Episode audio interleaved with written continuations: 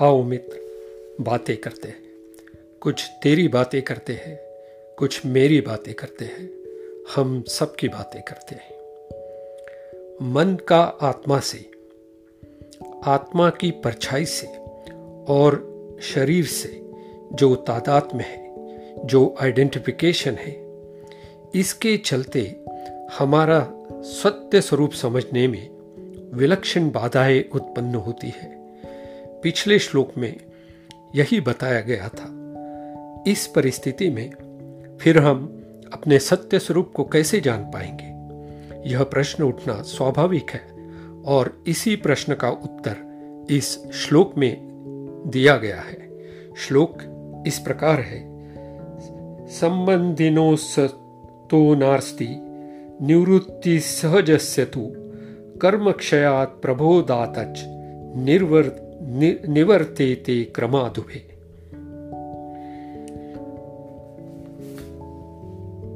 अर्थ मन अंतकरण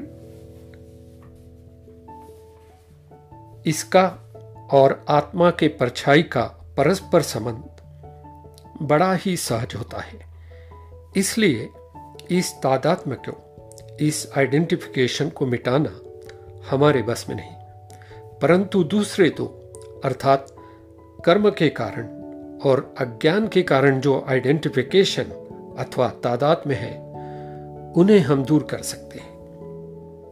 मित्र, जब हमें पता चलता है कि इन गलत सलत आइडेंटिफिकेशन के कारण हमें हमारा सत्य स्वरूप जानने में बाधा उत्पन्न हो रही है, तब हमें लगता है कि इन्हें शीघ्र ही समाप्त कर देना चाहिए, खत्म कर देना चाहिए।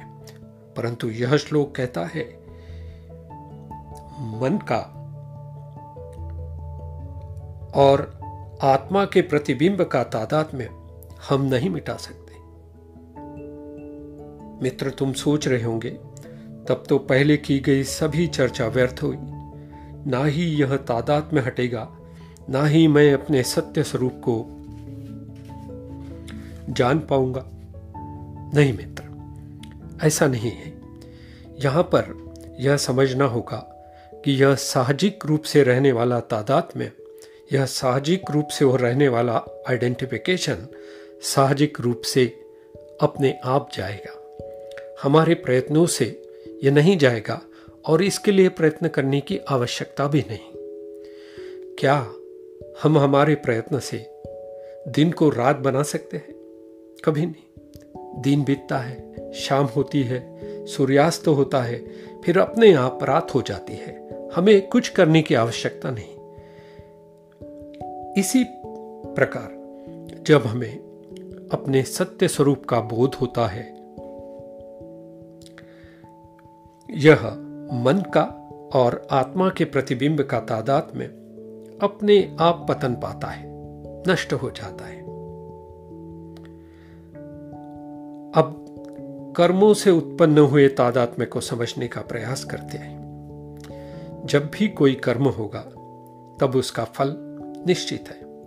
हमें प्राप्त शरीर, हमारे पूर्व कर्मों का फल है और तब तक यह शरीर रहेगा जब तक सारे कर्म फल समाप्त नहीं हो जाते। हमारे कर्मों की बैलेंस शीट ज़ीरो नहीं हो जाती। लेन देन का मामला पूरी तरह समाप्त नहीं हो जाता। हमारी सटल बॉडी हमारा अंतकरण इस शरीर से अपने आप को आइडेंटिफाई करने लगता है। कब से और कब तक? हमारे जन्म से, हमारे मृत्यु तक। होता क्या है? मनुष्य कर्म करता है, फल जमा होते रहते हैं। खाते में फल जमा होते रहते हैं और जब तक खाते में कर्म फल जमा है, तब तक खाता बंद नहीं होता। अब एक जन्म में सारे कर्म फल समाप्त नहीं होते तो मनुष्य फिर से जन्म लेता है। अब इस जन्म में कुछ कर्म फल तो खर्च होते हैं, परंतु कुछ और कर्म फल जमा हो जाते हैं। फिर वही बात, मृत्यु और कर्म फल का खाता शुरू ही रहता है। फिर जन्म फिर मृत्यु, फिर जन्म फिर मृत्यु, सिलसिला चलते रहता है। मृत्यु के समय मन एक शरीर का त्याग करता है और जन्म के समय दूसरे शरीर में प्रवेश करता है। उस नए शरीर से अपने आप को आइडेंटिफाई करता है, कर्म करता है, जिसके चलते कुछ कर्म फलों का क्षय होता है और कुछ और कर्म फल उसके खाते में जमा होते रहते हैं। जन्म और मृत्यु का चक्कर चलते रहता है। मृत्यु के समय मन का उस जन्म में उसे प्राप्त शरीर से आइडेंटिफिकेशन अथवा तादाद में समाप्त होता है। मित्र, अब मन में एक विचार आना स्वाभाविक है। यह तो बड़ा विचित्र चक्कर है। इस तरह तो हम एक खिलौना बनकर रह गए, जिससे खेला जा रहा है। असंख्य कर्म हम करते चले जा रहे हैं। उसके चलते असंख्य कर्म फल जमा होते जा रहे हैं। इन सब कर्म फलों का पूरी तरह खर्च होना असंभव है। क्या इसका कोई उपाय नहीं? मित्र, उपाय है।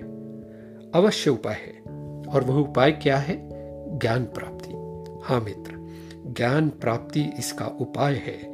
इन सब का अंत ज्ञान प्राप्ति से हो सकता है। होता है। हम देख चुके हैं कि आत्म की, आत्मन की कोई सीमा नहीं। यह असीम है। अनंत है, संपूर्ण है।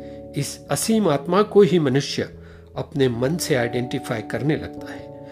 फिर मनुष्य अपने आप को सीमित समझने लगता है। उसे लगता है, मेरा समय सीमित है। मेरे जन्म से मेरे मृत्यु तक मेरा विस्तार सीमित है। जितना मेरा शरीर, बस उतना ही मैं हूँ। एक रस्सी है। अंधेरे में यह रस्सी एक सांप लगती है। हमें लगता है यह लंबी चीज़ सांप ही है। जब तक हमें इस बात का ज्ञान नहीं होगा कि वह रस्सी है, हमें, हम उसे सांप ही समझते रहेंगे। इसी तरह जब तक हमें सत्य स्वरूप का पता नहीं चलता, हम अपने आप को कुछ और ही समझते रहेंगे, और इसलिए ज्ञान प्राप्ति आवश्यक है। अपने आप का सत्य स्वरूप समझना एक अपना स्वयं का अनुभव होता है। पता चलेगा कि हमारा सत्य स्वरूप आत्मन है, ना ही यह शरीर। अमर आत्मन। इसका कोई जन्म नहीं, ना कोई मृत्यु। इसका कोई क्षय नहीं, यह अक्षय है, यह निर्मल है, यह आनंद है। इसकी कोई सीमा नहीं, यह असीम है। फिर इसे बंधनों में क्यों बाँध कर रखे? अपने सत्य स्वरूप को जानने से हम सारे बंधनों से मुक्त हो सकते हैं। तुम्हारे आत्मिक शांति और संतोष के कामना के साथ आज के लिए बस इतना ही।